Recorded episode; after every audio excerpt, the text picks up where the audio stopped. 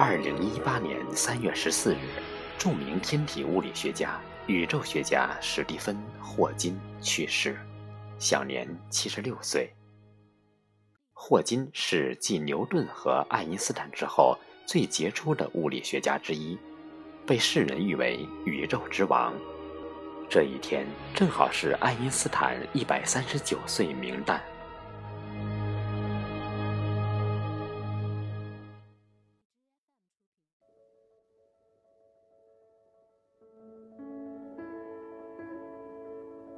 霍金出生于1942年1月8日，生前曾任职剑桥大学理论宇宙学中心研究主任。霍金做出过很多重要贡献，最主要的是他与罗杰·彭罗斯共同合作提出在广义相对论框架内的彭罗斯霍金奇性定理，以及他关于黑洞会发射辐射的理论性预测，现称为霍金辐射。霍金患有肌萎缩性脊髓侧索硬化症，病情会随着岁月逐渐愈加严重。生前已多年保持全身瘫痪的状态，不能发声，必须依赖语音合成器来与其他人通话。霍金曾经有过2次婚姻，育有3名子女。霍金生前撰写了多本阐述自己理论与一般宇宙论的科普著作，广受大众欢迎，其中《时间简史》、《从大爆炸到黑洞》曾经破纪录地荣登英国《星期日泰晤士报》的畅销书排行榜，共计237周。亲爱的朋友们，我们简单梳理一下一代伟人史蒂芬·霍金的成长史，以及霍金对业界的主要贡献等。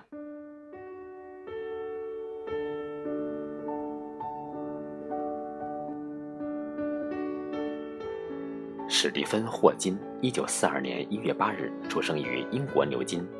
出生当天正好是现代科学之父伽利略·伽利莱逝世300年忌日。他的父亲弗兰克与母亲伊莎贝尔都就读于牛津大学，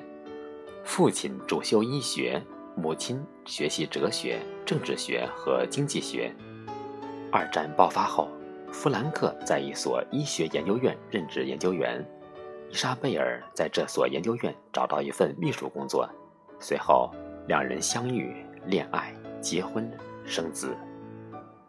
弗兰克于1950年升任为国家医学研究院寄生虫学部门主任，在该学术领域享有盛名。全家搬到赫特尔福德郡的圣奥尔本斯，在那里，霍金一家被认为是有点古里古怪的高级知识分子。他们很喜欢阅读书籍，每个人都手不释卷，甚至在餐饮时间来访客人时，常会观察到全家默默地边吃边读书。他们生活很简朴，住屋虽然很大，但是缺乏维护，交通工具是一辆改装过的伦敦计程车。霍金患有一种不寻常的早发性、慢发性肌萎缩性脊髓侧索硬化症，俗称渐冻症。由于这种疾病，他的身体在逐渐瘫痪。该疾病开始于霍金在牛津大学读书的最后一年，在那时，他发现自己动作越来越笨拙，时常不知缘由的摔跤，划船也变得力不从心。有一次，他还从楼梯上摔下来，并且头先着地，造成暂时性的记忆力轻微丧失。在21岁时，医生诊断其患有肌萎缩性脊髓侧索硬化症，只剩2年可活。但是，随着2年光阴飞逝而去，他仍旧活着。很奇妙的，病情的恶化渐渐缓慢下来。在60年代后期，霍金的身体状况又开始恶化，行动走路都必须使用拐杖。不再能继续教课。由于霍金逐渐失去了写字能力，他自己发展出一种替代的视觉性方法。他在脑里形成各种不同的心智图案与心智方程，他可以用这些心智元素来思考物理问题。物理学家维尔纳·以色列表示，霍金的思考过程有如莫扎特只凭借想象就写出一整首极具特色的交响乐曲。霍金不愿对恶极低头，甚至不愿接受任何帮助。他最喜欢被视为是科学家，然后是科普作家，最重要的是被视为正常人，拥有与其他人相同的欲望、干劲、梦想与抱负。霍金的言语功能逐年退步，到了70年代后期，只剩下他的家人或密友能够听得懂他的话。为了与其他人通话，他必须依赖翻译。霍金在1985年拜访欧洲核子研究组织时，感染了严重的肺炎，必须使用维生系统。由于病况危急，医生询问杰恩是否应该终止维生系统的运行。杰恩的答案是不。替代方案是霍金必须接受气管切开术，这项手术可以帮助他呼吸，但将使他从此再也无法发声。霍金不再能讲话，必须用特别方法来传递信息，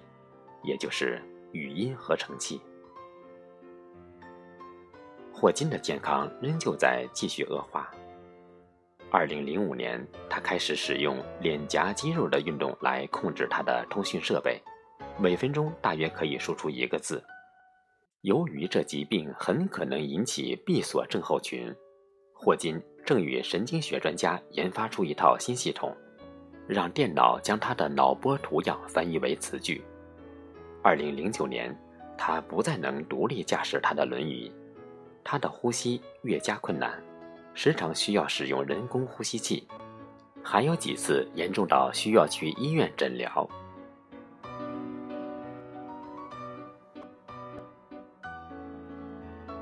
霍金的成就很多，其中有如下几个著名的理论：第一，奇性定理。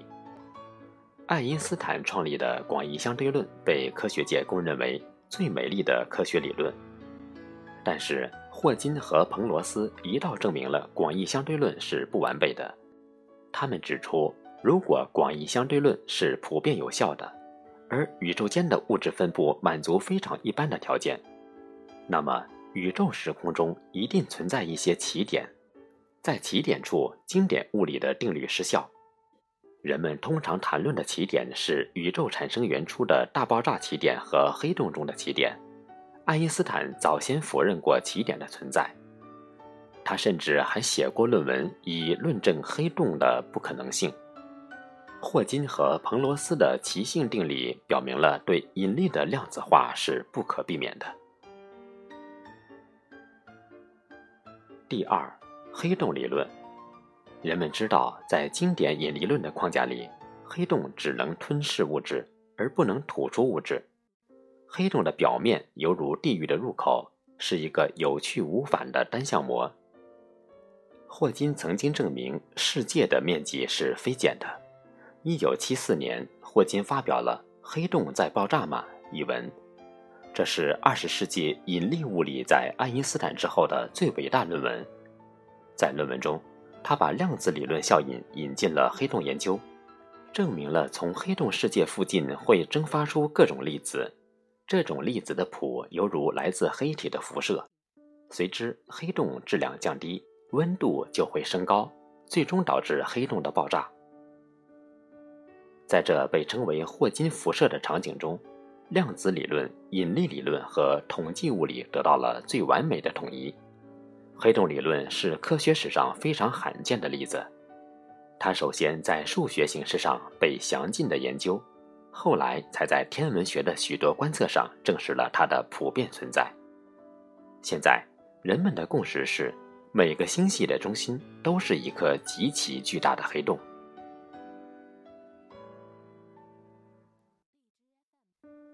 第三，无边界宇宙理论。霍金在80年代初创立了量子宇宙学的无边界学说。他认为，时空是有限而无界的。宇宙不但是自洽的，而且是自足的，它不需要上帝在宇宙初始时的第一推动。宇宙的演化甚至创生都单独的由物理定律所决定，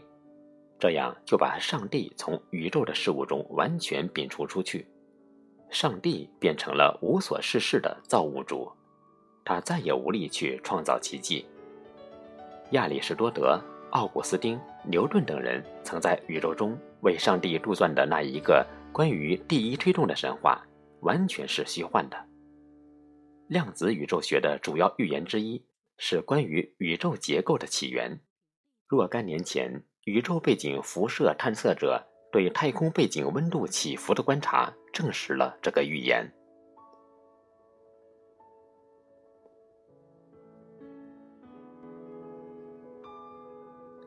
关于身边友人和媒体对霍金的评价也有许多，我们来看一部分。霍金的妻子杰恩·怀尔德在霍金接受治疗期间曾说，有些人称这为决断，有些人称这为固执，而我曾经在许多时候称这为既果断又固执。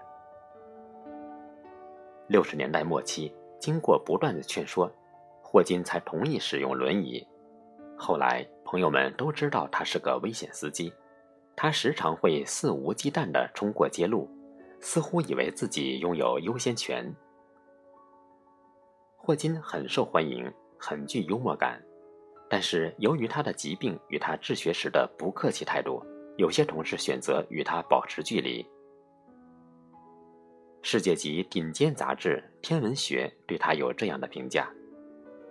当20世纪物理学的成就被客观地承认时，史蒂芬·霍金的成就将被大书特书地载入科学史册。霍金对地球居民提出警告，若外星人来到地球，会如同当年欧洲人哥伦布造访美洲大陆之后，美洲原生居民消失殆尽一样，不具足够对抗力量的地球人不会有好的下场。作为一位大半生困在轮椅上的人，霍金几十年如一日坚持科研和写作，与命运抗争，这种精神或许称得上伟大。2018年3月14日，霍金走了，不要悲伤，他只是掉到虫洞里了。